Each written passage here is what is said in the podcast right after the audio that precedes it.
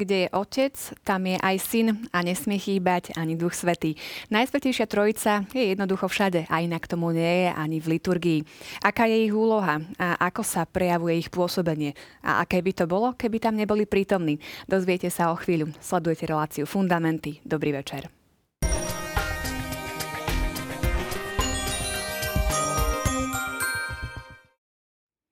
Pozvanie do štúdia aj tentokrát prijali moji stáli hostia, a to Pali Strežo. Pekný večer. Pekný večer.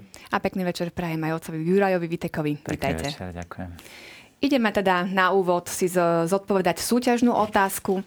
Pýtali sme sa, aký obraz a z akého obdobia uvádza druhú časť katechizmu o slávení kresťanského tajomstva. Správna odpoveď je, mohli si to vyčítať teda priamo v katechizme, ide o fresku z katakomb svätého Petra a svätého Marcelina v Ríme zo začiatku 4. storočia. My sme si trošku v minulej relácii aj priblížili alebo vysvetlili tento obraz, tak skúsme to tak zhrnúť. O čo išlo? Ja si myslím, že uh, otec Juraj to veľmi krásne uh, vysvetlil, keď sme to prepájali, že prečo tento obraz uh, je pre, začiatkom do, do celého slávenia kresťanského tajomstva. Uh, veľa ľudí sa tlačilo na Ježiša a dotyk uh, tej ženy, ktorej v srdci bola viera, spôsobil to, že keď sa dotkla Ježišovho tela, tak z neho vyšla sila a hovorili sme o tom aj v tom komentári k tomu obrázku, je, že, že sviatosti sú pokračovanie činov, ktoré Kristus konal za svojho pozemského života. Čiže akoby sú to tie sily, ktoré vychádzajú z jeho tela. Ale Ježiš už je v nebi um, a jeho telo, ktoré, ktoré tu ostalo, je církev. Preto církev je povolaná k tomu, aby uh, sviatosti ako pokračovanie uh, toho diela Ježiša Krista pozemského uh, aj ďalej vysluhovala. Otec Juraj, čo by ste možno vy tak zdôraznili v súvislosti, či už s toto freskou, alebo aj celkovo s prežívaním liturgie ako takej? Ano, mňa fascinuje na tom obraze práve ten, ten dotyk. Že ona sa ho dotkla a práve ten dotyk aj u otcov cirkvi to nachádzame po, po, po grecky sa to povie hapto, e, že sa dotýkame tých božích vecí doslova, že oni sa, oni sa inkarnujú, oni sa vtelujú a teda tá liturgia má tento viditeľný aspekt. E, viditeľný aspekt znamenia, ktoré je viditeľné, zmyslovo vnímateľné, doslova hmatateľné, ale uskutočne sa v ňom niečo, niečo neviditeľné, že to je proste vlastné pre našu, pre našu vieru a, a hovorili sme práve o tom, že aj v tomto sa musíme vychovávať, e, ten zmysel pre znaky pre, pre, pre symbol, to, čo by sme dnes mohli nazvať symbolická teológia. Tak sme tak zodpovedali teda túto otázku, povedali sme, aká je správna odpoveď, trošku sme to aj vysvetlili. Ak si to takto poslali k nám do redakcie, určite ste boli zaradení do žrebovania. Výherca je v grafike, srdečne blahoželáme a prídeme k takej druhej časti nášho opakovania a to dáme priestor diváckým otázkam. Tak ak dovolíte, prečítam jeden mail, ktorý nám prišiel od diváka Petra. Dobrý deň, mám otázku k prežívaniu liturgie. Mne osobne e, viacej vyhovuje Sveta Omša slávená jednoducho, krátko, možno aj bez hudobného sprievodu. Dokážem sa pritom lepšie sústrediť a prežiť ju tak hlbšie a intenzívnejšie. Je to v poriadku a v súlade s tým, čo ste minule v relácii spomínali? Ako by ste teda Môžem odpovedali? začať. Tak e, ja by som e, povedal, že asi na tú otázku, keďže nepoznám diváka, neviem to celkom zhodnotiť, že v akom duchu sa pýta, pretože možno takých viac rovín by mala mať tá odpoveď. Jedna e, rovina je, že je to úplne legitimné, pretože církev liturgii v prvom rade, ako sme povedali, jej ide o, o vznešenú slávnostnosť. To znamená, že ide o tú jednoduchú, ale vznešenú, vznešené prežívanie e, toho tajomstva. A teda niekedy aj to ticho, e, to ticho má veľký význam v liturgii. A, a liturgia práve vníma aj rozličné stavy človeka v rozličných časových e, obdobiach. Napríklad bežný všedný deň je iný deň, aj v liturgii má inú slávnostnosť, ako má napríklad nedela alebo nejaké veľké sviatky. Napríklad slávenie Veľkej noci má úplne inú slávnostnosť a jej dávame oveľa väčší priestor. Tá liturgia je oveľa dlhšia. Sveta omša, ktorú mám ráno, keď idem do práce, tak e, je to bežný feriálny deň, teda ten, ten bežný všedný deň. Takže aj tá Sveta omša e, môže byť aj oveľa jednoduchšia a je to úplne v poriadku. Ale e, tá druhá rovina, v ktorej by som chcel na toto odpovedať, je to, že zase tak, ako sme hovorili už aj v predchádzajúcej relácii, je to, že um, s liturgiou a s jej slavnostnosťou má dnešný človek aj preto problém, aké má vnútorné nastavenie. Dnes žijeme instantnú dobu. kedy máme mikrovlnky, kedy máme instantné polievky, všetko potrebujeme spraviť rýchlo, na počkanie. Človek už len na tom semafore nie je schopný vydržať tých pár sekúnd e, za tým volantom, koľko je nervozity. Častokrát je len o, o, o pár sekúnd skutočne, ako to bolo v tom vtipe veľmi pekne povedané, že išiel jeden profesor nemecký s čínskym profesorom na konferenciu a teraz stihli autobus a dobehli celý upachtený, super, ušetrili sme 5 minút a ten čínsky kolega sa tak na neho pozera a nechápavo, že a čo budeme teraz s tými 5 minútami robiť. Že tá naša mentalita je skutočne taká instantná a možno by sme aj tú liturgiu chceli tak instantne a ak je tam e, tento aspekt, že už poďme to máme rýchlo za sebou, tak to určite nie je dobrý postoj. Ale predpokladám, že to nie je prípad tohto diváka, ktorý sa pýta, že ktorému ide skôr o to, aby mohol lepšie, ako naznačil, že sa sústrediť na tú svetú omšu. A práve ten nedostatok pokoja, aký sme ohúčaní všetkými možnými tými vplyvmi, čiže že dnes e, je cítiť určité obnovená, obnovená túžba aj po tichu, po takej sústredenosti, že keď je tých svetiel menej, že povedzme pri sviečkach Sveta Omša, ako to prežívame napríklad Advente, veľkú popularitu majú adventné Sveta Omše ranné roráte. Čiže ten, ten, ten zmysel pre to tajomstvo sa tam môže viac ešte e, vyniknúť, takže vtedy je to v poriadku, je to by som povedal možno aj nejaký pekný prejav také túžby, vojsť e, tak kontemplatívne a tak e, adoračne v takom, v takom postoji pokory a úcty sa ponoriť do toho tajomstva. Samozrejme, bolo by veľmi také považlivé sa e, volať potom, aby omša krátko trvala, povedzme nedelná sveta omša, poďme a potom máme dve hodiny obed a s piatimi chodmi. alebo, alebo sa ponáhľame cez týždeň, pretože už bude telenovela a Pána Boha na neho máme 15 minút, ale keď pozerám hodinu a pol alebo dve hodiny film, tak tam mi nie je dlho, tak to znamená, že tam niečo nie je celkom v poriadku. Ale hovorím, e, liturgia vníma aj túto rozličnosť, povedzme, že toho bežného pracovného dňa, kedy potrebujeme tú svetom už rýchlejšie. Aby som e, tiež doplnil e, nejaký ďalší pohľad do toho a opäť, ako hovoril otec Juraj, nevieme posúdiť teda životný stav toho človeka. Keďže mám rodinu a deti, tak mojim deťom je vždycky dlho na Sv. Omši a minimálne dvakrát sa spýtajú, že kedy už bude koniec. Čiže tu by nám pomohlo, ale keď sú napríklad vo štvrtky býva detská Sveta Omša, keď sú na detskej Svete Omši, tak tam im dlho nie je. Um, čiže uh, možno tá otázka je aj o tom, že uh, viaceré typy svetých omší sú a že treba ísť na tú, ktorá mi vyhovuje. Druhá vec je tá, že možno niekomu ak je to mladý divák, tak nemá rád možno organovú hudbu a viac sa vie sústrediť v tichu, preto mu doporučujem mládežnickú svetú omšu, kde, kde, kde hrajú e, na gitare mladí ľudia. Um, ale takisto chcem zvýrazniť e, negatívnosť, e, ktorá by, by, do ktorej by sme mohli sklznúť a to je to, že um, v článku 1140 sme to teraz nalistoval, že liturgické slávenie nie je súkromné slávenie, ale slávenie cirkvy, ktorá je sviatosťou jednoty. Um, čiže niekedy to tak sa mi zdá, že ľudia si povedia, že no už sa nemusím modliť, lebo som bol dneska na Svetej Omši.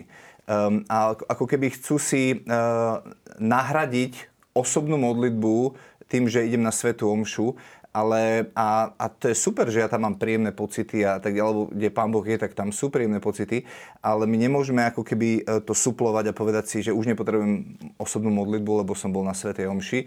Um, môj kamarát zvykne hovoriť, že e, liturgia je vrchol, teda, alebo Sveta Omša je vrchol, ale ten vrchol nerobí ten posledný kameň, ktorý tam je, ale všetko to, čo je pod tým, pretože bez toho pod tým uh, to je krtinec a nie, a nie vrchol. To znamená, že, že my sme hovorili v tej predošlej relácii, že tomu niečo predchádza tomu sláveniu liturgie um, a my potrebujeme aj to všetko ostatné mať, aby to naozaj bolo potom slávením.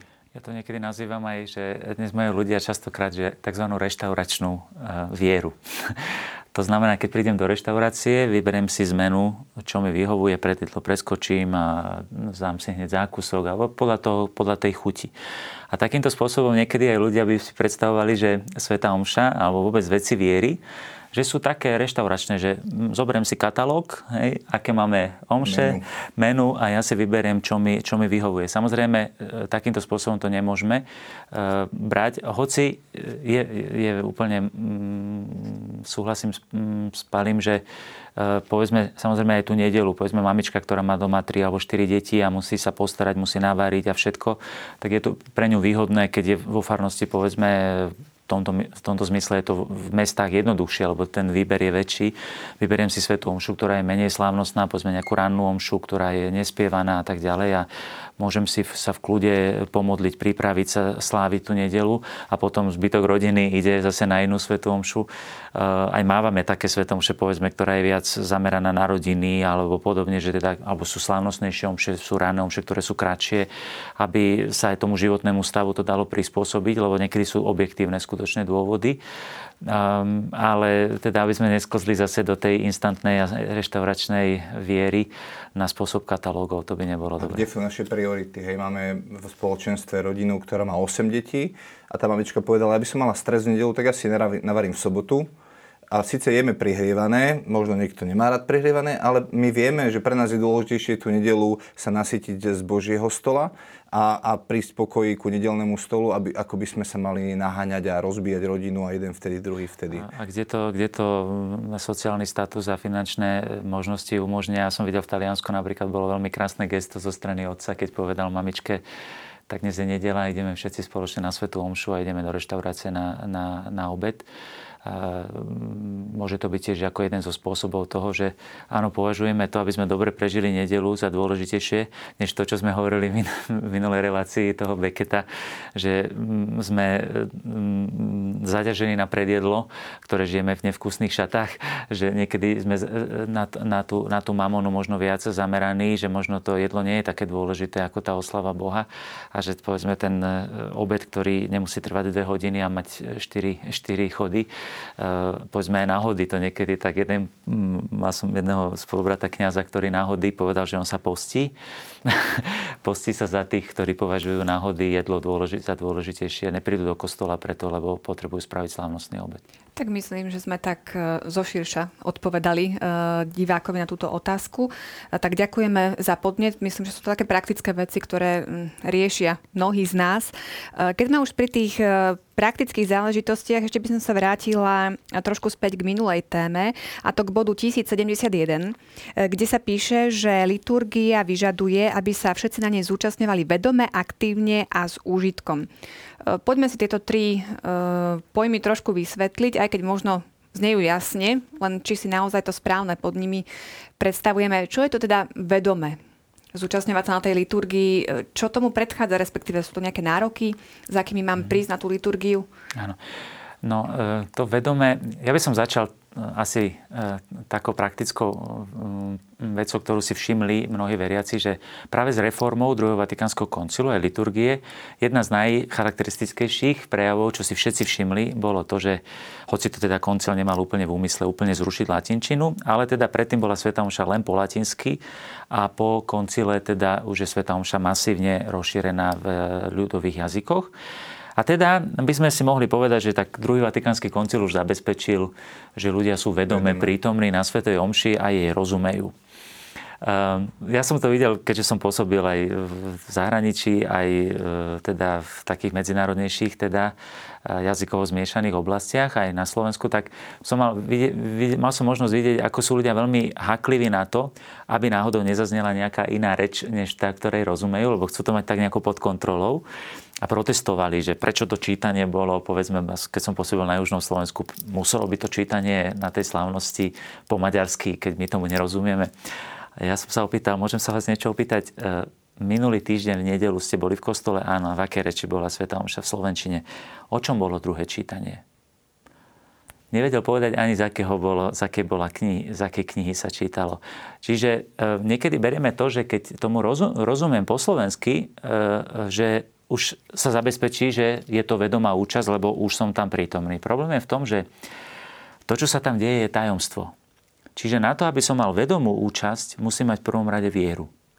Vieru, ktorá je nepodvyživená, viera, ktorá je živená Božím slovom, je živená katechizmom, je živená pravdami viery, čiže o nej uvažujem a som vovedený, katechizovaný kresťan, ktorý verí a vie, komu uveril. Táto viera mi umožňuje vedomú účasť v prvom rade na, na Svetej Omši. A musíme rozumieť, e, ako sme už o tom viackrát hovorili, aj, aj ten, tej symbolike Svetej Omše, tomu obsahu, že musí mať aj, aj liturgickú katechézu, formáciu. Nielen nie len teda tu vo viere, ako sme to robili doteraz, ale potrebujeme aj tú katechézu, ktorú začíname vlastne teraz s týmito reláciami. Čiže na toto uvedomelé by som povedal, nestačí len rozumieť slovu, lebo ešte ďalšia vec je, že máme devalváciu slova v súčasnosti nielen devalváciu peňazí, ale aj devalváciu slova, že sme zavalení takým e, návalom plitkých slov, že sa nám stávajú banálnymi a tak vnímame aj dokonca slova, ktoré sú Božie slova, ktoré zaznievajú v liturgii, to, tam, sú tam je najdôležitejšie posolstvo, ktoré v živote môžem počuť. Hovorí pán Ježiš, blážené sú vaše uši, že počúvajú to, čo vy počúvate, pretože proroci a všetci, všetky tie e, stáročia prípravy, oni túžili počuť to, čo vy počúvate a vidieť to, čo vy vidíte, ale nevideli. A to isté platí aj o, o liturgii. Ale keď je človek banálny a povrchný, a keď klesne do tejto banality, tak aj tá, tá devalvácia tých slov e, je v tej liturgii a oni, on si ich neuvedomuje, on, on im nerozumie. Koľkokrát povieme, však to som už počul, to evaneliu 5 krát. No ale počkáme, kým podochádza, ešte si ho neporozumel. že koľkokrát, koľkokrát to slovo zrazu zaznie aj, a, a toto je krása liturgie, že nie porozumiem, Koľkokrát sme to určite zažili aj my, čo sme tu, ale aj naši diváci, že bol som na Svete Omši už x krát a zrazu to slovo je pre mňa, zostanem s otvorenými ústami, koľkokrát mi to mladí hovoria, že fú, toto je úžasná vec, že toto som sa dozvedel teraz. No ale veď si to už toľkokrát počul, ale ja to tak zvyknem úsmevne hovoriť, že počkáme, kým podochádza. Že mm, keď sa to aj vo vtipe, sa človek po vtipe neskôr začne smiať, tak niekedy je to aj, aj, aj e, práve v tej liturgii je, je to určitá výchova, že ja, ja som postupne vovádzaný do tých tajomstiev a teda tá uvedomelosť je proces. Ja nemôžem hneď všetkému rozumieť. A keby som si myslel, že môžem začať chodiť na liturgiu, až keď budem všetkému rozumieť, tak by som na ňu asi ani nezačal chodiť, lebo hovorí aj druhý vatikánsky koncil, že liturgia samotná je najlepšie miesto katechézy. Čiže tam sa ústavične vytvára katechéza. Všetkým, čo sa tam deje a všetkým, čo sa tam hovorí, ja vstupujem do tajomstva. Takže tá uvedomilosť, e, aspoň... Ja len zacitujem dne, z dnešných bodov, ktorý máme. Vlastne toto zhrňuje bod 1098. Zhromaždenie sa má pripraviť na stretnutie so svojím pánom a byť dobre pripraveným ľudom. Preskočím jednu vetu. Milosť Ducha Svetého sa usiluje vzbudiť vieru, obrátenie srdca a súhlas s Otcovou vôľou tieto dispozície sú predpokladom na prijatie ďalších milostí poskytovaných pri samotnom slávení a na ovoci nového života, ktoré má potom slávenie priniesť. Toto znamená to vedome, že um, mne sa zdá, že niekedy ľudia um, viac dbajú na to, aby som bol na Svetej Omši, než na to, čo to má tá, tá Sveta Omša potom vypôsobiť v mojom živote. Lebo o Bohu nejde o to, aby som si dal čiarku, že bol som nedelu na Omši, ale ona má niečo vypôsobiť hej, v mojom živote a na to, aby to vypôsobila, potrebujem nejakú predos, predispozíciu srdca. A to je to jasne napísané, že vzbudiť vieru, obrátenie srdca a súhlas s otcov vôľou. To sú tie predispozície. Ja by som povedal možno ešte jeden taký praktický e, element a taký prvok, ktorý mi nám to mohol trošku priblížiť. Niekedy, povedzme, ľudia mi povedia, že otec Jura, vy ste taký vážny, vy sa na tej omši ani neusmejete. Tak ja potom žartom poviem, no keby ste sa vy videli, jak vyzeráte cez Svetu e, Ale e, vždy dávam ako príklad papeža Františka, ktorý povedzme, keď je katechéza, že je na námestí svätého Petra, beha po tom námestí ako Batman, by som povedal s prefačením, teda, že skutočne je s ľuďmi, je plný život a tak ďalej. Keď sa so všimneme pri Svetej Omši, niekedy ani nepozdvihne zrak. Sústredený je na to, čo sa tam deje že my niekedy banalizujeme tú svetú omšu, že berieme to ako určitú operetu, ako niečo, niečo bežné. Ako povedal veľmi krásne kardinál Sarah, ktorý konec koncov najbližším spolupracovníkom svätého Otca je prefektom kongregácie pre liturgiu, tak keď navštívil Slovensko, bol aj v našej farnosti, som s ním, sa s ním po večeri rozprával asi hodinu a, a on mi hovorí, že, že viete, no tak nám hovoria všeličo, ale ja koľkokrát poviem, ale liturgia, veď Sveta Omša, to je sprítomnenie obety Ježiša Krista na kríži. To sú není vtipy. čo sa tam máme, čo mi uškrňať? Hovorí, že to je to, tá uvedomelosť, že ja potrebujem mať tú vieru v to, čo sa tam deje, že sa ponorím do toho tajomstva, že to sú, to sú není žarty, čo sa tam deje. Tam sa deje ústredné tajomstvo našej viery. Tam sa nemám čo uškrňať, ja sa tam sústredím na to tajomstvo. A je zaujímavé, že papež František teda je jednoduchý v slávení liturgie, typicky jezuita, nek cantat, nek rubrikat, ako sa hovorí, teda, že ani nespieva, ani sa príliš nesústredí na tie rubriky, ale ale, ale je vidieť, akým spôsobom je ponorený do tajomstva. A je zaujímavé, že na rozdiel od Jana Pavla II. alebo Benedikta XVI. papež František, keď ide k oltáru pri Svetej Omši, on sa nezastaví pri ľuďoch. On sa sústredí na Svetú Omšu a po Svetej Omši ide hneď e, teda do zakristie. To je liturgia. Potom, keď je mimo liturgie, tak e, je ľudový, je, je, je, je pripravený komunikovať a tak ďalej, ale tá uvedomelosť je práve to, že sa ponorím do toho Zo tajomstva. strany ľudí uvedomelosť, zo strany kniaz, zo strany ľudí uvedomelosť je už len taká praktická vec. Moja manželka vždycky hovorí, poďme si sadnúť niekde, kde uvidíme na oltár. Lebo niektorí ľudia sa radi zašijú, pretože keď uh, jeden kňaz uh, rád hovoril, že, že keď hovorím hľa baránok Boží, tak to hovorím, že pozrite sa pretože ľudia dajú hlavu dolu a neviem. A myslím si, že to je pokorné, že teraz, ale to je symbol toho, že keď budem vyvýšený, všetkých pritiahnem ku sebe, preto hovorí hľa, pretože v starej zmluve, kto sa pozeral na toho medeného hada, ten bol uzdravený, preto hovorí hľa, baránok Boží a ľudia dávajú dole alebo nevidia. Moja manželka vždy hovorí, poďme si sadnúť niekde, kde uvidíme. Pretože aj to je vedomé sústredenie sa, že, že som v deji, že vidím, čo sa tam deje. Niektorým ešte na toto zareagujem, na to sedenie v pokútoch vzadu, lebo to je pravda, že prvé lavice vo v kostole sú obyčajne nesprázdne. Nie sú všetci ako tí pokorní mytníci vzadu. Len sa obávam, že tá motivácia je práve toho, že žijeme veľmi takú intimistickú dobu. Pápež František pozýva, na, používa taký výraz intimizmus, čiže človek je v tak sám v sebe a príde na Svetú Omšu a už aj tí ľudia okolo neho ho vyrušujú. že berie aj tú Svetú Omšu, ako keby to bola súkromná vec, že ja sa to teraz... Iná vec je modlitba, zavri sa vo svojej komórke, hovorí pán Ježiš, to je iné, ale keď je, to je verejná bohoslužba, liturgia. A práve aj v tomto e, by som povedal, že uvedomelá neznamená, že ja sa teraz zavrem do seba. E, ja práve, že chcem byť to sa mi veľmi páčilo, čo si Fali teraz hovoril, že sadnem si tam, kde je vidieť na, na oltár. Chcem byť v centre toho diania, chcem byť blízko Ježišovi, chcem vidieť, čo sa tam deje. A myslím si, že toto aj pomáha aj deťom. Sa veľmi páči, lebo to býva pre rodičov dosť veľký problém, že deti nevedia vydržať, lebo deti ešte nie sú schopné vnímať, čo sa tam deje, ale to niekedy ani dospelí nie. Mne sa veľmi páčilo, keď som čítal autobiografiu Sv. Terezie z Lizie, ako ona opisovala, keď bola malé dievčatko a chodila na Svetú Omšu. Ona to opisuje, ja som prišla na Svetú Omšu, a ničomu som nerozumela. Kázeň bola dlhá, nerozumela som ani slovo, ale ja som celú omšu pozerala na môjho kráľa. Tým myslela ocka.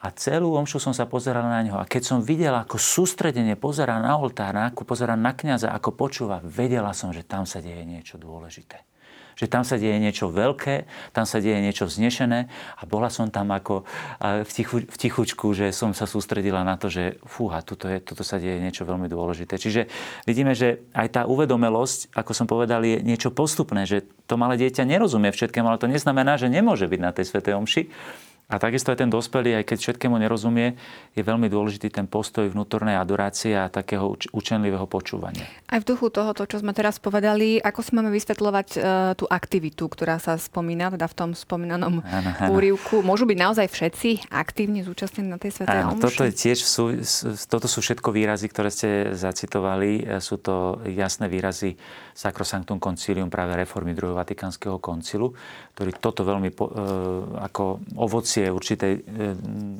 by som povedal, liturgické obnovy predchádzajúcich 10 ročí pred koncilom eh, zdôrazňované, tak tá aktívna účasť eh, sa mnohokrát po koncile tak interpretovala, že ten, kto príde na omšu, musíš, každý musí volať, čo robiť. Lebo my v dnešnej dobe aktivizmu považujeme za hodnotné len to, keď ja niečo robím. A keď nič nerobím, tak... Necítim dôležitý, áno, užitočný, užitočný a áno. A teda ako keby teda na tej omši bolo potrebné, aby každý volá, čo robil, a tak niekedy sa po koncile robili také všelijaké omše, omše, ktoré skutočne už boli skôr Spartakiádov, že každý niečo robil, nosil, tam bol taký asistent, tam bol taký, ten niečo vysvetľoval. Proste úžasný, stále sa, stále sa volá, čo robilo. Um, tam, v takomto zmysle sa aktivita tam nemyslí. My v prvom rade na Svete Omši sme aktívni napríklad už tými gestami. Keď si klaknem, keď sa postavím, napríklad už to, že stojím, to je aktivita. Stáť je aktivita. V liturgii, tu budeme mať možnosť vysvetľovať potom neskôr jednotlivé gesta v liturgii, ale poviem len jedno. Státie, napríklad niekto povie, prečo sú to nie lavice, lebo my sme zvyknutí skore na pohodlie, tak státie v bazilikách v rímskych prvotných časoch neboli vôbec žiadne stoličky ani žiadne lavice. Počas liturgie sa stálo. A to bolo pre toho otroka, či slobodného otroka tak ďalej, to bola jediná chvíľa, kedy on mohol ukázať, že je rovný všetkým ostatným ľuďom, pretože má dôstojnosť Božieho dieťaťa. Pretože vieme, že pred cisárom mohla stať jedine jeho rodina, povedzme v Egypte pred faraónom a tak ďalej. Jedine tí, ktorí boli členmi kráľovskej rodiny, mohli stáť, ostatní išli na kolena alebo uh, teda do úklonu. A teda stáť, to je prejav toho, že dôstojnosti Božích detí ja môžem stáť. Čiže napríklad aj toto je aktivita, len si to, to súvisí veľmi, tá aktivita súvisí s tou uvedomelosťou. Že rozumiem tomu, čo, čo to znamená, že stojím. Alebo keď si klaknem, čo ten úkon znamená, že to je prejav mojej hlbokej závislosti od Boha a, a, a tak ďalej. Keď odpovedám, dnes napríklad rozumieme, hej, ľudia by chceli byť aktívni, všetko možné, ale kňaz povie pán s vami a s ťažkosťou počuje odpoveď, ešte čím ideme viac na východ Slovenska, tým viac počujeme odpoveď, ale niekedy napríklad v Bratislave na niektorých svetých omšiach mám pocit, že som tam sám, mám tam síce 500 ľudí na omši, ale takmer nikto neodpovie, lebo tam je ten intimizmus, že ja si prežívam tú svoju omšu tu, hej, ale nie, ja som členom spoločenstva a keď poviem pán s vami, to znamená, že ja ohlasujem. Boh je tu prítomný v tomto spoločenstve hm?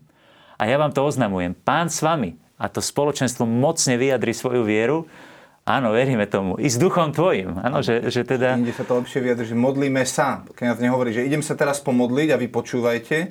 On hovorí, modlíme sa. Poznám kňaza, ktorý povie modlíme sa a nechá chvíľku pauzu a raz sa dokonca spýtal, a už sa modlíte?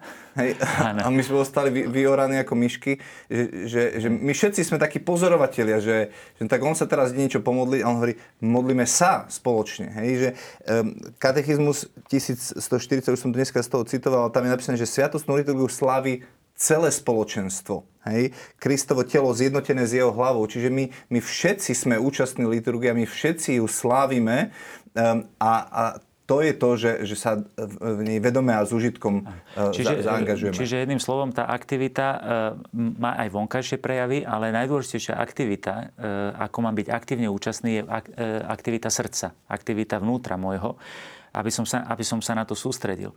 Samozrejme aj na vonok, aj tá sústredenosť je dôležitá. Už aj tá sústredenosť je moja aktivita. Jeden kňaz, e, taký vtip, neviem, či sa to skutočne stalo, dúfam, že nie, ale že chcel ukázať ľuďom, akí sú neaktívni na omši, akí sú neuvedomelí, že vymenil text, hej, že povedal, pán s vami, e, ísť duchom tvojim, potom je hore srdcia, máme ich u pána. Hore kolena a všetci zborovo, máme ich u pána. Áno. Že si ani nevšimli, že, že, že tam čo si povedal e, úplne iné. niečo iné. Čiže e, tá, tá, tá aktivita veľmi súvisí s tou uvedomelosťou. A ešte k tomu úžitku, aspoň krátko, teda ako sa meria ten úžitok, s ktorým sa mám vy, vy, súčasňovať, výborná, respektíve odísť zo Myslím, že to musíme veľmi vysvetliť, pretože dnes e, ľudia povedia, že tá omša mi nič nedala. A prečo to povedia mnohokrát? Pretože žijeme dobu, eh, kde sa absolutizujú emócie a pekné pocity. Žijeme dobu tyranie emócií a tak častokrát človek ide do kostola pre emocionálny zážitok. A teda ovocím dobrej omše by malo byť, že idem dobre naladený. A toto sa skôr podobá na New Age a na gnosticizmus, kde idem hľadať nejaké vibrácie emocionálne, som vybalancovaný, cítim sa príjemne, nadýchal som sa pekného nejakej vône a idem, idem domov, trošku som zabudol na starosti. Nie, toto je skutočné ovocie. Samozrejme, liturgia nepodceňuje ani tú emocionálnu stránku. Ak chce človeku skutočne pripraviť krásnu liturgiu, o tom sme hovorili o tej vznešenosti, kráse, aj umeleckej a tak ďalej, aby aj zmysly boli zapojené do toho, do toho tajomstva Božieho kultu. Ale veľmi dôležité je, že hlavným ovocím liturgie a úžitkom je v prvom rade Božia milosť.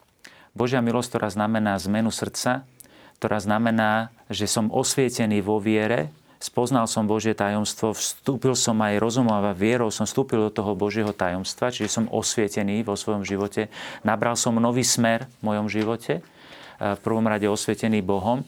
A potom moje srdce je zapálené Božou láskou. To je krásne vyjadrené aj v liturgii, ktorú prežívali emalskí učeníci. Či nám nehorelo srdce, keď nám vykladal písma. Čiže aby zahorelo srdce, aby sme odišli zo Svetej Omše zapálení a aby sme potom išli radosne ohlasovať to čo, sme, to, čo sme tam zažili. Čiže môžem povedať, že skutočný úžitok znamená, že som lepším človekom, mám, som viacej obrátený, Božia milosť premenila moje srdce a tým skutočným plodom, tým skutočným úžitkom je Božia láska rozviatá v mojom srdci. Veľmi jednoducho to vieme zadefinovať, že čo má, aký mať úžitok. Keď si prečítate v katechizme jednotlivé e, pomenovania Svetej Omše, tak e, to je to, na čo sa máme premeniť. To znamená, ak ja som hundroža frfloš, Eucharistia znamená vďaky vzdávanie, čiže má ma Boží duch v tej uh, uh, Svetej Omši premieňať na človeka, ktorý nie je uhundraný, ufrflaný, ale na človeka plného vďaky vzdania. Uh, je to Sveta Omša, to znamená Sveta Misia, ite misa es, na konci sa hovorí, chodte s misiou, takže nám majú zahorieť srdcia, aby to, čo sme prijali, nás kniaz vysiela hovoria, teraz chodte a doneste to, čo, tú lásku, ktorú ste prijali, doneste všade, kde ste, kde ste boli. Je to komunio. To znamená, že každá sveta omša, ak je prežívaná tak, ako má byť prežívaná, tak má vedie k tomu, aby som žil, bol spoločenský človek. To znamená, vyťahuje ma z individualizmu a vovádza ma do spoločenstva. Ja prirodzene vytváram ďalšie vzťahy. Som človek, ktorý, ktorý hľadá spoločenstvo s ďalšími ľuďmi a tak ďalej. Čiže jednotli, to je skúška správnosti, um, či, či, moja, či moje prežívanie liturgie, chodím už 30, niekedy keď ľuďom rozprávame o Bohu, tak niekto povie, však ja už 30 rokov chodím do kostola, čo mi ty tu hovoríš? Tak ja 30 rokov nechodím do kostola, hej, ale, uh, ale uh, chcem vidieť skúška správnosti, že, že či to nie je o tom, že dám si fajku, ale to má mať efekt, to má, to má priniesť nejak, nejaké ovocie. A toto je podľa mňa veľmi krásna skúška správnosti. Že inými slovami, jedným slovom by sme to mohli povedať, že úžitok, ktorý má mať z liturgie, je moja osobná svetosť. Tak toľko k tej predchádzajúcej téme sme to, myslím, jasne pomenovali, vysvetlili. Prejdime k dnešnej téme a to Najsvetejšia Trojica. Tak čo nám katechizmus hovorí v súvislosti s liturgiou?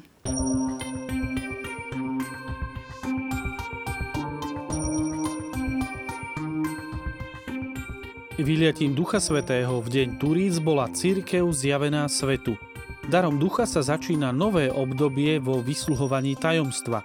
Obdobie církvy, v ktorom Kristus prostredníctvom liturgie svojej církvy zviditeľňuje a sprítomňuje svoje dielo spásy a dáva na ňom účasť, kým nepríde.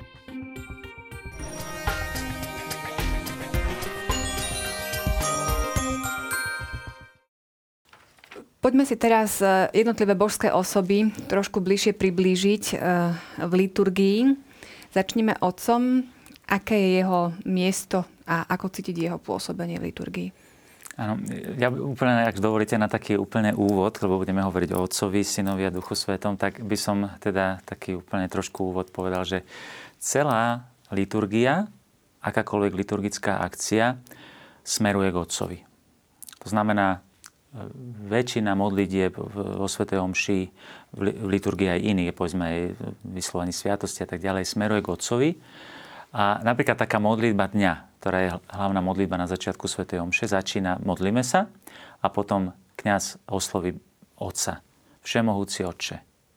Potom povie prozbu a potom hovorí, o to ťa prosíme, skrze nášho pána Ježiša Krista, tvojho syna a nášho pána, ktorý je Boh, ktorý je boh a s tebou a žije a kráľuje v jednote s Duchom Svetým. Čiže Duch Svetý je ten, ktorý vytvára tú, aby som to tak nazval, že keby sme to mali nejakým obrazom moderným povedať, tak dneska máme telefóny, tak číslo, ktoré sme vytočili, je otcovo. Ano. Ten kábel, alebo ten e, e, signál. Ten, si, áno, e, alebo takto by som povedal, že ten mobil, ktorý používa Ježiš Kristus, to je ten prostredník, ktorý mi to spôsobuje. A ten signál, to mediálne prostredie, ktoré mi to celé umožňuje, je Duch Svetý. E, tá trojica je prítomná ústavične celá. Napríklad, keď ide pre, moment premenenia, keď sme hovorili o symboloch, tak častokrát už napríklad len tento symbol, keď je vkladanie rúk to je symbol, ktorý e, symbolizuje príchod Ducha Svetého. Tak v tom rozhodujúcem momente, kedy prosíme Otca, aby sprítomnil obetu Ježiša Krista pod spôsobom chleba a vína na oltári pri Svetej Omši, tak my vzývame, aby zostal Ducha Svetého na tieto dary, aby sa nám stali telom a krvou nášho Pána Ježiša Krista. Čiže vidíme, že tá trojica, ako sme to vysvetlovali už teda vo vyznaní viery, že to je ústavičné dielo Najsvetejšej trojice, kde je Otec, tam je Syn a kde je Syn, tam je Duch Svetý a teda to je tá, by som povedal, to prepojenie všetkých osôb ústavične vo všetkom, čo Boh robí ako stvoriteľ a vykupiteľ, tak e, sú prítomní v liturgii. Čiže e, toto, toto hneď na úvod. A otec je skutočne, keďže on je pôvodcom, z ktorého sme to videli vo vyznaní viery, že všetko vychádza z Otca. Syn vychádza z Otca, Duch Svetý vychádza z Otca. To sú ako dve ruky, ktorými koná svoje vykupiteľské stvoriteľské dielo. Tak e, vlastne Boh prichádza v liturgii k človeku, aby sa, ako to hovorí katechizmus veľmi krásne, keď vysvetľuje, čo to znamená e, požehnanie. 1078. E, ďaká, 1078.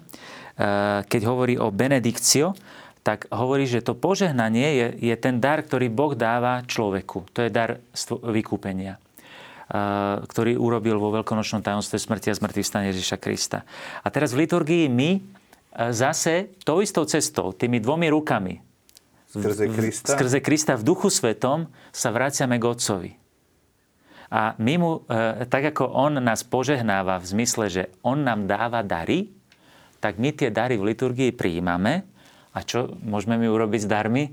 No keď dostanem dar, tak môžem urobiť len jednu jedinú vec. No v súčasnosti síce nevieme prijímať dary a tak sa opýtam, čo som dlžen. Hm? A ako sa tým môžem ja od, od, odďačiť.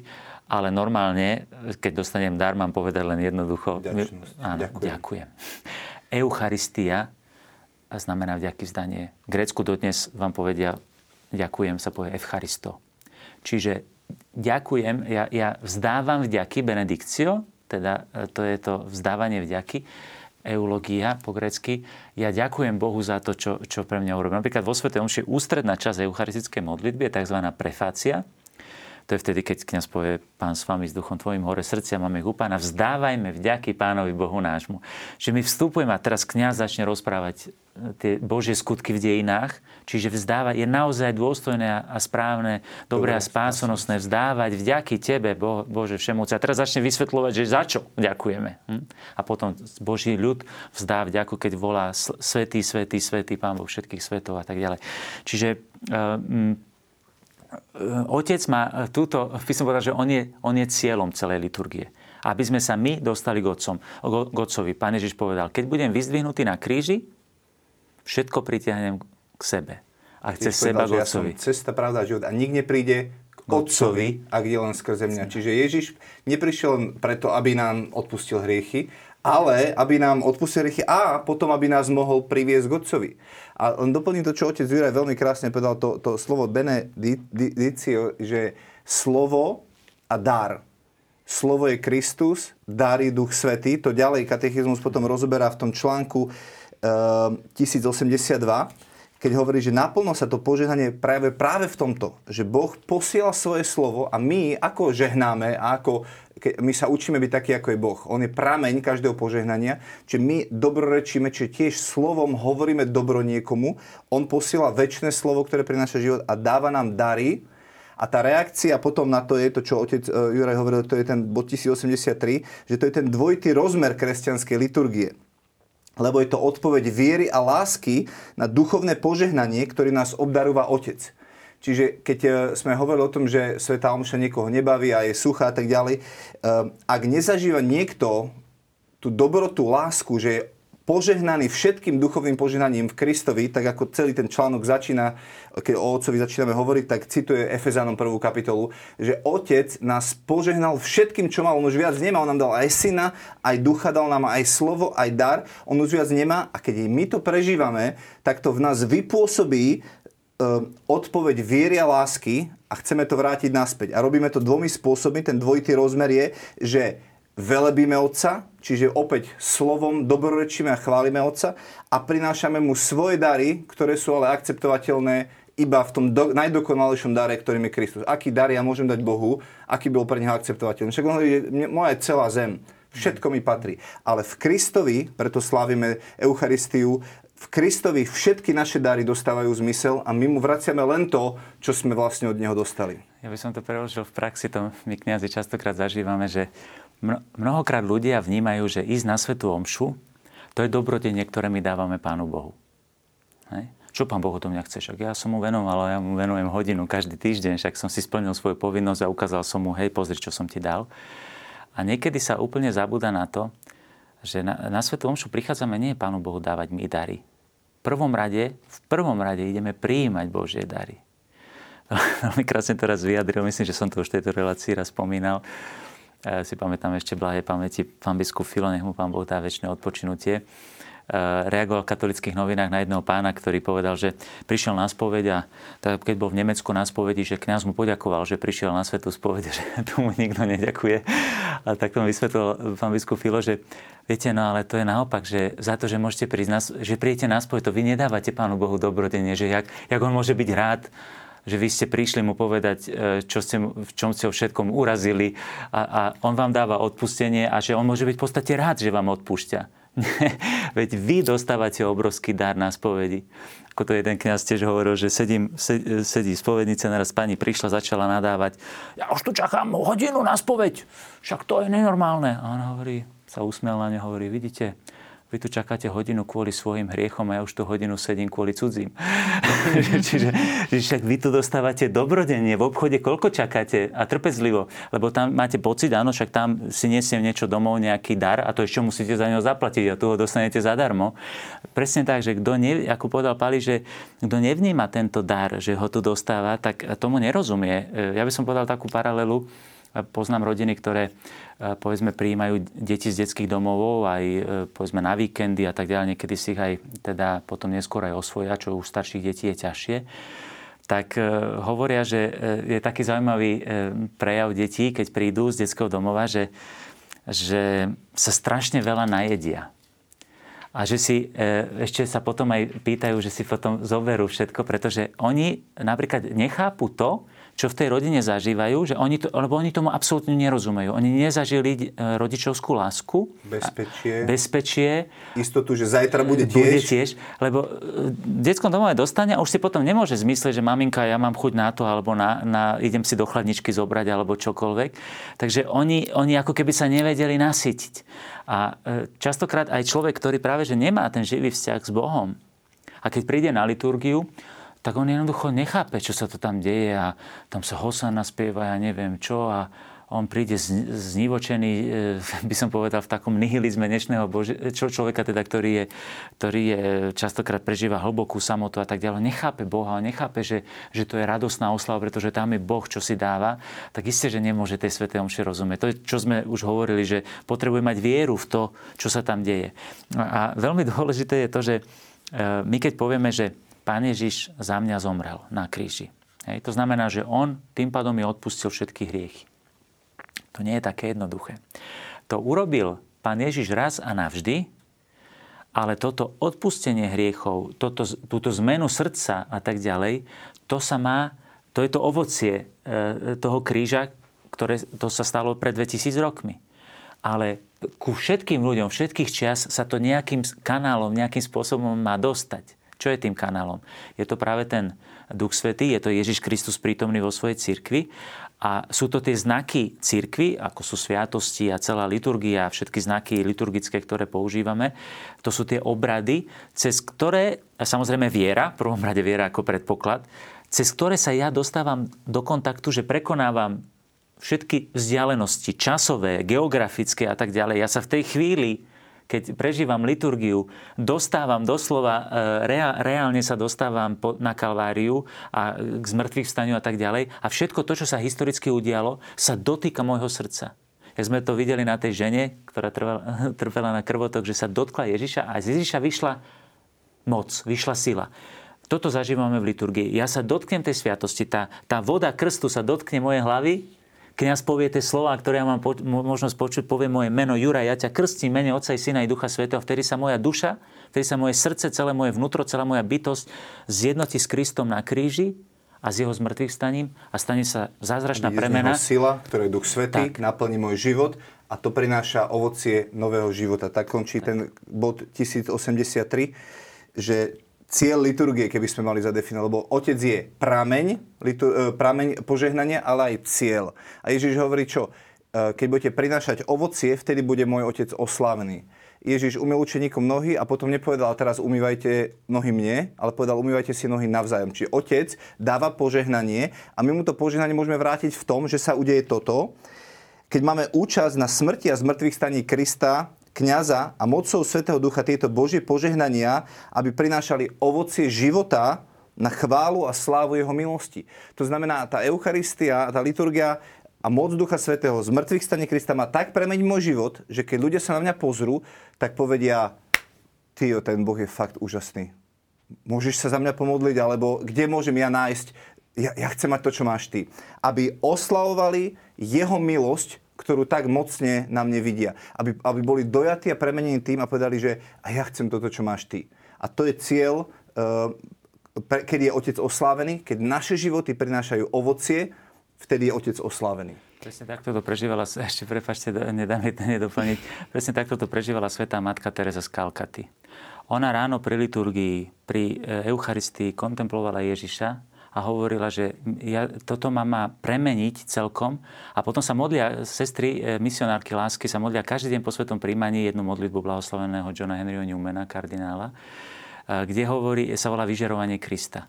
Že keď sa ľudia na mňa pozrú, keď zhliadnú na mňa, hej, nech nevidia mňa a nech vidia teba. Nech vidia tvoje svetlo, ktoré cez mňa vyžaruje. Hej? Čiže ja som nástrojom, ktorý sa stane... A to už je potom skutočná liturgia. Preto matka Teresa nevedela rozdiel medzi liturgiou pri Svetej Omši a liturgiou je službe, lásky. službou lásky chudobnej. To je ten sirota z detského domova, ktorý chce pre seba, aby ja som mal, ale syn alebo dcera, ako bola matka Teresa, vie, že Boh mi dáva, aby som dal iným. Lebo viem, že zajtra mi dá do, ďalšiu porciu že voči náš sa modlíme chlieb, dáš každý deň daj nám dnes. A tá sirota príde na tú svetu omšu a povie, Bože, prosím, ešte mi daj viac, aby som... A, a, a prosíka o chlieb, lebo nevie, že bude zajtra. A syn povie, oci, však nie som pekáreň, na čo mi dávaš toľko veľa chleba? Daj mi toľko, koľko mám na dnešný deň, lebo zajtra dáš nový chlebík. Hej? Ono v podstate aj v tom podobenstvu marnotratnom synovi to bolo takisto. Ten, ten marnotratný syn povedal, daj mi všetko, hej? A, ale ten, ktorý bol doma, e, ten v podstate všetko stále mal. A potom, keď sa ten marnotratný vrátil, tak on, tento sa stratil, ale prišiel a znovu je synom. A ty, môj syn, si stále so mnou a všetko, čo je moje, je tvoje. A toto vlastne ten, ten paradoxné ale na tom je to, že to bol ten syn, ktorý bol doma, a to je niekedy možno problém aj katolíkov, ktorí síce sú doma, sú každý deň na Svetej Omši. Ale nevedia, čo majú. Ale nežijú ten dar. Vy ma dnes ani nepotrebujete. Vy stačíte si a neverbálna komunikácia, ako je jasná, sa približujete k sebe ako v takej naozaj dobrej debate. Ale predsa len to posuniem trošku ďalej. Ako sme spomínali, e, naozaj ten Otec, Syn, Duch Svetý sa veľmi prelína, ale katechizmus nám ponúka e, pomerne bohatú stať e, práve o Kristovom diele. Spomína sa tam apoštolské nástupníctvo, pozemská, nebeská liturgia. Tak aspoň v krátkosti, nemáme už veľa času, ale uh, skúsme to tak zhrnúť v nejakom podstatnom tak tak ten bod 1085 to vysvetľuje, že v liturgii cirkvi Kristus naznačuje a uskutočňuje predovšetkým svoje veľkonočné tajomstvo. Ježiš počas svojho pozemského života svojim učením ohlasoval a svojimi činmi anticipoval svoje veľkonočné tajomstvo a keď nadišla jeho, rodina, eh, jeho hodina, prežíva jedinečnú udalosť dejín, ktorá sa nepomíňa, Ježiš raz navždy umiera, je pochovaný, vstáva z mŕtvych a sedí po pravici Otca. Čiže uh, hovorí, že Ježiš tu žil na tejto zemi a potom v tom diele chce pokračovať ďalej, skrze jeho mystické telo, ktorým je církev. A e, e, je tam potom taký krásny, podľa mňa, mm, čo mi stále ukazuje na to, že, že liturgia tu není na to, aby sme si ju odslúžili, ale aby priniesla život. Že to je to inkarnované slovo, ktoré sa má stať telom. V tom článku 1086 je napísané, že ako Otec poslal Krista, aj on posiela apoštolov naplnených Duchom Svetým, aby hlásaním Evanielia všetkému stvorenstvu nielen zvestovali, že Boží syn na svojou smrťou a svojim zmrtvých staním vyslobodil zo satanovej moci, zo smrti a privedol do celého kráľovstva, ale aby dielo spásy, ktoré ohlasovali, aj uskutočňovali.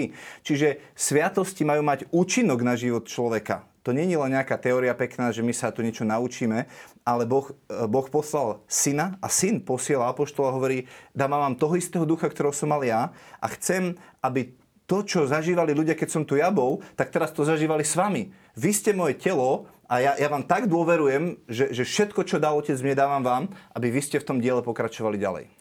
By som možno ešte počiarkol jeden aspekt a to je to, čo som stále hovoril, že v liturgii sa preplieta viditeľné a neviditeľné. Ja by som to tak povedal, že to viditeľné nám naznačuje Krista, pretože Ježiš sa stal pre nás viditeľným. Boh sa stal viditeľným, stal sa telom. A te, preto Pán Ježiš aj e, Apoštolom kazal, kto vidí mňa, vidí Otca. Hm. Znamená, že e, v liturgii všetko, čo je viditeľné, je prítomnosť Krista. Akým spôsobom je prítomný Kristus e, v, liturgii? Tak v prvom rade osobe kniaza, to je to apoštolské nástupníctvo. Hovorí, hovorí katechizmus, že apoštolské nástupníctvo stvárňuje celý liturgický život cirkvi. V liturgii je potrebné, aby bol prítomný Kristus a on je tam prítomný v prvom rade cez apoštolské nástupníctvo. Čiže nemôže si teraz hoci kto len tak povedať, že tak my sme tu veriaci, my sme uverili v Krista, ideme robiť si liturgiu. Liturgia je stvárňovaná apoštolským nástupníctvom. To znamená, e, e, biskupy e, zjednotení s pápežom vytvárajú liturgiu a potom sú rozličné stupne toho liturgického slávenia. Aj otec so svojou rodinou, keď sa modlí pri nedelnom obede, aj to je v istom zmysle, v nevlastnom slova zmysle, prítomná liturgia, alebo v moci krstu a tak ďalej, je tam prítomná domáca církev. Ale, ale e, sa to odvodzuje, tá liturgia samozrejme od, tej, od toho centra liturgie, ktorou je eucharistické slávenie.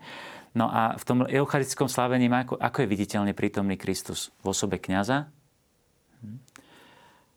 v spoločenstve veriacich, to je dosť viditeľná, hmatateľná vec, hej, že vidíme, kde sú dvaja alebo traja zhromaždení, tam som ja medzi nimi, hovorí pán Ježiš, kde sa číta Božie slovo, kde ho možno počuť, hej, tak je to Kristus sám, ktorý hovorí a pod spôsobom chleba a vína.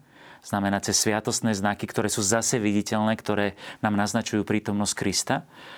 A Duch Svetý má zase na starosti všetku tú neviditeľnú časť. Aby to viditeľné sa mohlo stať sviatosťou, teda znamením, cez ktorú my prežívame celú tú mystickú tajomnú e, skutočnosť Božieho tajomstva a, vykúpenia a Božej lásky k človeku. A teda to môžeme prostredníctvom Ducha Svetého celé zažívať. Že to nie je len nejaký obrad, ale sa to deje reálne. Sa to deje reálne, sa to že, že keď, keď Kristus, keď hovorím o liturgii, veľakrát ľudia rozmýšľajú o Svetej Omši, ale my budeme neskôr hovoriť, liturgia znamená aj sedem sviatostí. Čiže keď sme čítali ten článok 85, že Ježiš anticipoval všetko to, čo robil na zemi, no kde Kristus čo robil? No oslobodzoval od hriechu. Krst. Čo robil? Um, odpúšťal hriechy. E, Svetá spoveď. Čiže ako, povolával obyčajných ľudí, aby im zveril svoju moc sviatosť kniazstva. Čiže e, bol, na, bol na svadbe v Káne Galilejskej a žehnal manželov. To znamená sviatosť manželstva. Čiže Boh vždycky e, to, čo robil Ježiš, chce robiť ďalej a robiť to prostredníctvom sviatosti. A ešte teda krátko k tým statiam, k Duchu Svetému. Tam tiež vyberte čo podľa vás je dôležité, aby sme zdôraznili a samozrejme ostatné nechávame na samoštúdium, respektíve na prípadné otázky potom na budúce. Áno, tak e, ja by som sa vrátil len k tomu, čo som teraz rozvíjal, že teda to je taká kapitolka, že Duch Svety aktualizuje Kristovo tajomstvo. E, to znamená, že e, on je ten, ktorý to celé uskutočňuje. No, problém Ducha Svetého, ako sme to vysvetľovali pri vyznaní viery, je to, že je neviditeľný. Takže nám eh, častokrát môže pri liturgii úplne uniknúť to najpodstatnejšie, čo sa tam deje, lebo to je, to je, nevi, to je neviditeľné. Tak, ako som povedal, že sa niektorí nudili eh, pod krížom, ako to hovoril ten kardinál Dolen, že tí, tí vojaci sa nudili, Ježiš zomeral za nás, ale to podstatné nevideli, lebo to je skryté viere. To je skryté teda bežným očiam a teda odhaluje sa iba vo viere. Tak Duch Svetý je ten, ktorý to celé uskutočňuje. Napríklad kňaz, keď povie, toto je moje telo, ktoré sa obetuje za vás, to je síce taký akože obrad, ktorý vyzerá byť akože mm, jednoduchá možno nejaká ceremónia, ktorá uh, si na niečo spomína, že Ježiš čo si robil pri poslednej večeri a tak ďalej. Ale práve toto je to, že on to uskutočňuje. On urobí ten zázrak, že to už nie je chlieb a víno, že to je Ježišovo telo a krv, že je to Kristus prítomný so svojím božstvom, so, svojou, so svojím človečenstvom, so svojou smrťou, zmrtvých staním, celým pozemským životom aj so svojím oslávením, že to všetko pod tým spôsobom chleba je, to všetko je v moci Ducha Svetého. A on je, on je tam práve skrytý. čiže, čiže, čiže Duch Svetý je, je, je ten aktualizátor, ktorý to celé vlastne uh, Ja by som zacitoval o Duchu Svetom jednu vetičku, ktorá je v roku v 1091.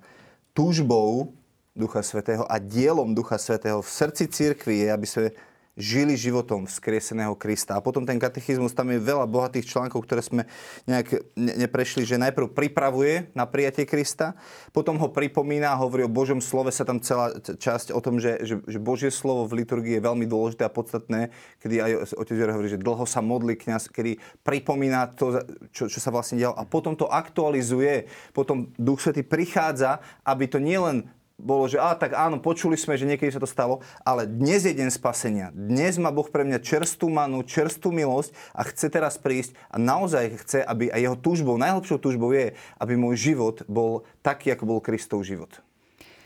Ja vám ďakujem. E, naozaj to bola veľmi zaujímavá debata. Normálne mám takú túžbu naozaj tieto slova, ktoré si tu teraz rozprávame, aj nejako aplikovať v praxi, len už asi v týchto hodinách neviem, či bude nejaká svetá omša v Bratislave, ale tak verím, že to je také pozvanie pre televíznych divákov pri naj, najbližšej príležitosti a účasti na svetej omši. Možno si tak spomenúť na tieto slova a možno tak na novo alebo plnšie prežiť svetú omšu. Samozrejme v úkonoch a vo vysvetľovaní symbolov budeme pokračovať aj na budúce. Tak ešte raz srdečná vďaka vďaka. Ďakujem. ďakujem. A ešte na záver súťažná otázka. Ako sa volá konštitúcia druhého Vatikánskeho koncilu o posvetnej liturgii, na ktorú sa často odvoláva aj katechizmus katolíckej cirkvi? A neraz to zaznelo aj z úst našich hostí v relácii Fundamenty. Tešíme sa na vaše odpovede.